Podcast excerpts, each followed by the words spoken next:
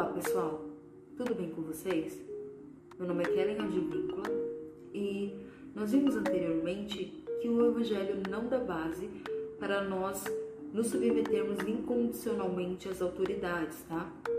É, e que os textos bíblicos utilizados para é, promover isso são utilizados erroneamente fora dos seus contextos histórico-culturais e da lógica do reino de Deus, como a gente viu no caso de Hitler, tá? Além disso, nós vimos que até o próprio Deus pode ser questionado de forma respeitosa, quanto mais as autoridades humanas. Se você não viu esse conteúdo, eu indico que você veja para melhor compreensão do, desse episódio aqui, tá? Nós vimos também que o governo tem como dever é, coibir o mal, promover a justiça, mas também proteger os vulneráveis, dignificar o ser humano e coisas desse tipo. Por que então ficar ao lado de um governo que faz precisamente o contrário, que promove a morte e expõe a vida dos vulneráveis? Pelo mesmo motivo que pessoas normais da cabeça atenderam um chamado para fazer um experimento psicológico e é, sem saber que na verdade o experimento era com ela mesma e dentro desse experimento ela tinha o papel de dar choque em uma outra pessoa que errasse a resposta para algumas perguntas. Essa pessoa teria então um tempo para é, guardar a resposta dessas perguntas e depois ela teria que dar essa resposta aí, a resposta correta. Se ela errasse, ela tomaria um choque e quem daria esse choque seria essa pessoa que era um voluntário, tá? E aí o voluntário foi dando choque na pessoa e a pessoa, a princípio, a, a informação que esse voluntário teria, tinha recebido é que os choques não seriam fortes, não seriam dolorosos, mas conforme a pessoa na cadeira ia errando as respostas, os choques teriam que aumentar segundo o quê? Segundo a orientação de uma autoridade, né? Ou seja, de alguém que estava do lado desse, desse voluntário que tinha uma posição de autoridade e que estava falando: não, você não pode deixar de dar o choque. E aí, por mais que a pessoa na cadeira estivesse gritando, dizendo que tá doendo, tá doendo, por favor, para com isso, por conta de dessa autoridade estar falando para essa pessoa que ela tinha que continuar o experimento, ela continuou, mesmo passando mal, né? E na verdade, dentro do experimento, quem estava sentado na cadeira não estava sofrendo, tá?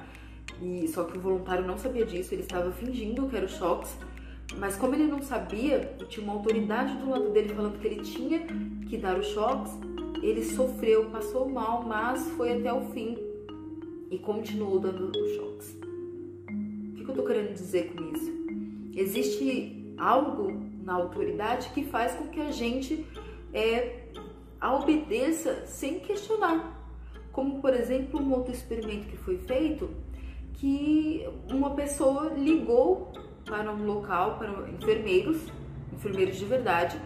Essa pessoa ligou fingindo ser um doutor e disse que esse enfermeiro tinha que ir até paciente tal e dar uma dose de 20 miligramas de um remédio que ainda não tinha sido liberado, tá?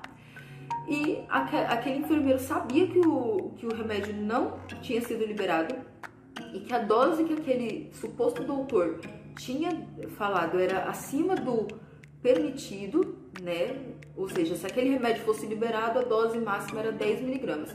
E o, aquele suposto doutor estava falando 20 miligramas. E ainda assim eles se dirigiram para fazer exatamente o que o doutor estava falando. Por quê? Porque eles entenderam que aquele doutor era uma autoridade. E aí quando eles foram realmente fazer aquilo, aí a equipe foi atrás dele, né? Que estava fazendo o experimento, falou: não, não, não faz isso, não é só um experimento.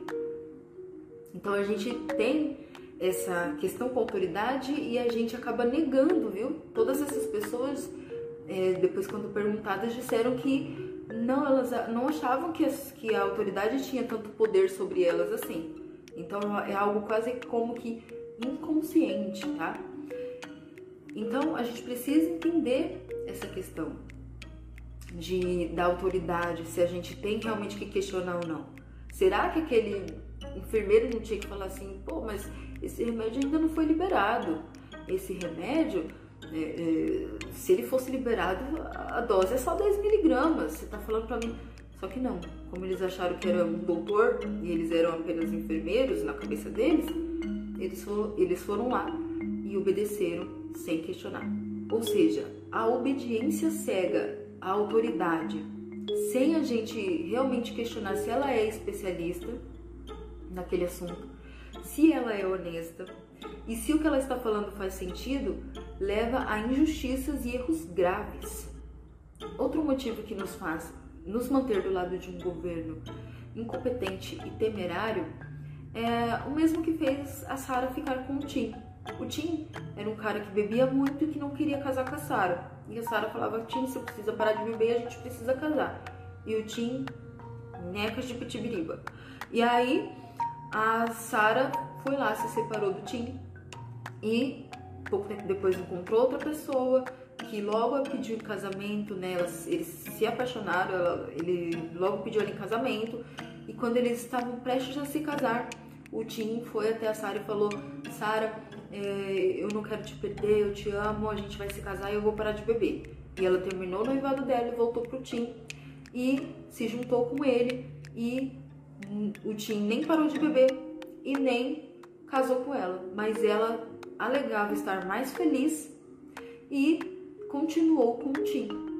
Isso significa o quê? O princípio de compromisso e coerência. Quando a gente faz alguma coisa, a gente quer ser coerente. Quando a gente fala uma coisa, a gente quer fazer coisas que são coerentes com o que a gente falou, por exemplo, né? E isso é louvável até um certo ponto que você não presta atenção no que você está fazendo. Ou seja, quando a gente assume o compromisso, ainda mais em público, a gente procura ser coerente com ele mesmo quando ele não faz sentido, né? Como a gente acabou de ver. Só que não é à toa que esse princípio de compromisso e coerência atinge mais pessoas que são orgulhosas e individualistas. Tendo isso em mente, quem você prefere ouvir sobre saúde? Um ator que na novela faz um médico ou um médico de verdade? um especialista em vinhos ou um especialista da área da saúde? Será que você está sendo coerente mesmo você está sendo simplesmente orgulhoso? Examine a si mesmo e tome uma decisão. Pessoal, todas as pesquisas e experimentos que eu falei uh, estão no livro As Armas da Persuasão, né? Que é um livro que reúne pesquisas científicas, tá? Comprovadas, é claro, é, a respeito de como o ser humano se comporta, tá bom? E é muito interessante, se você se interessou por essas pesquisas, é um livro muito interessante, tá bom?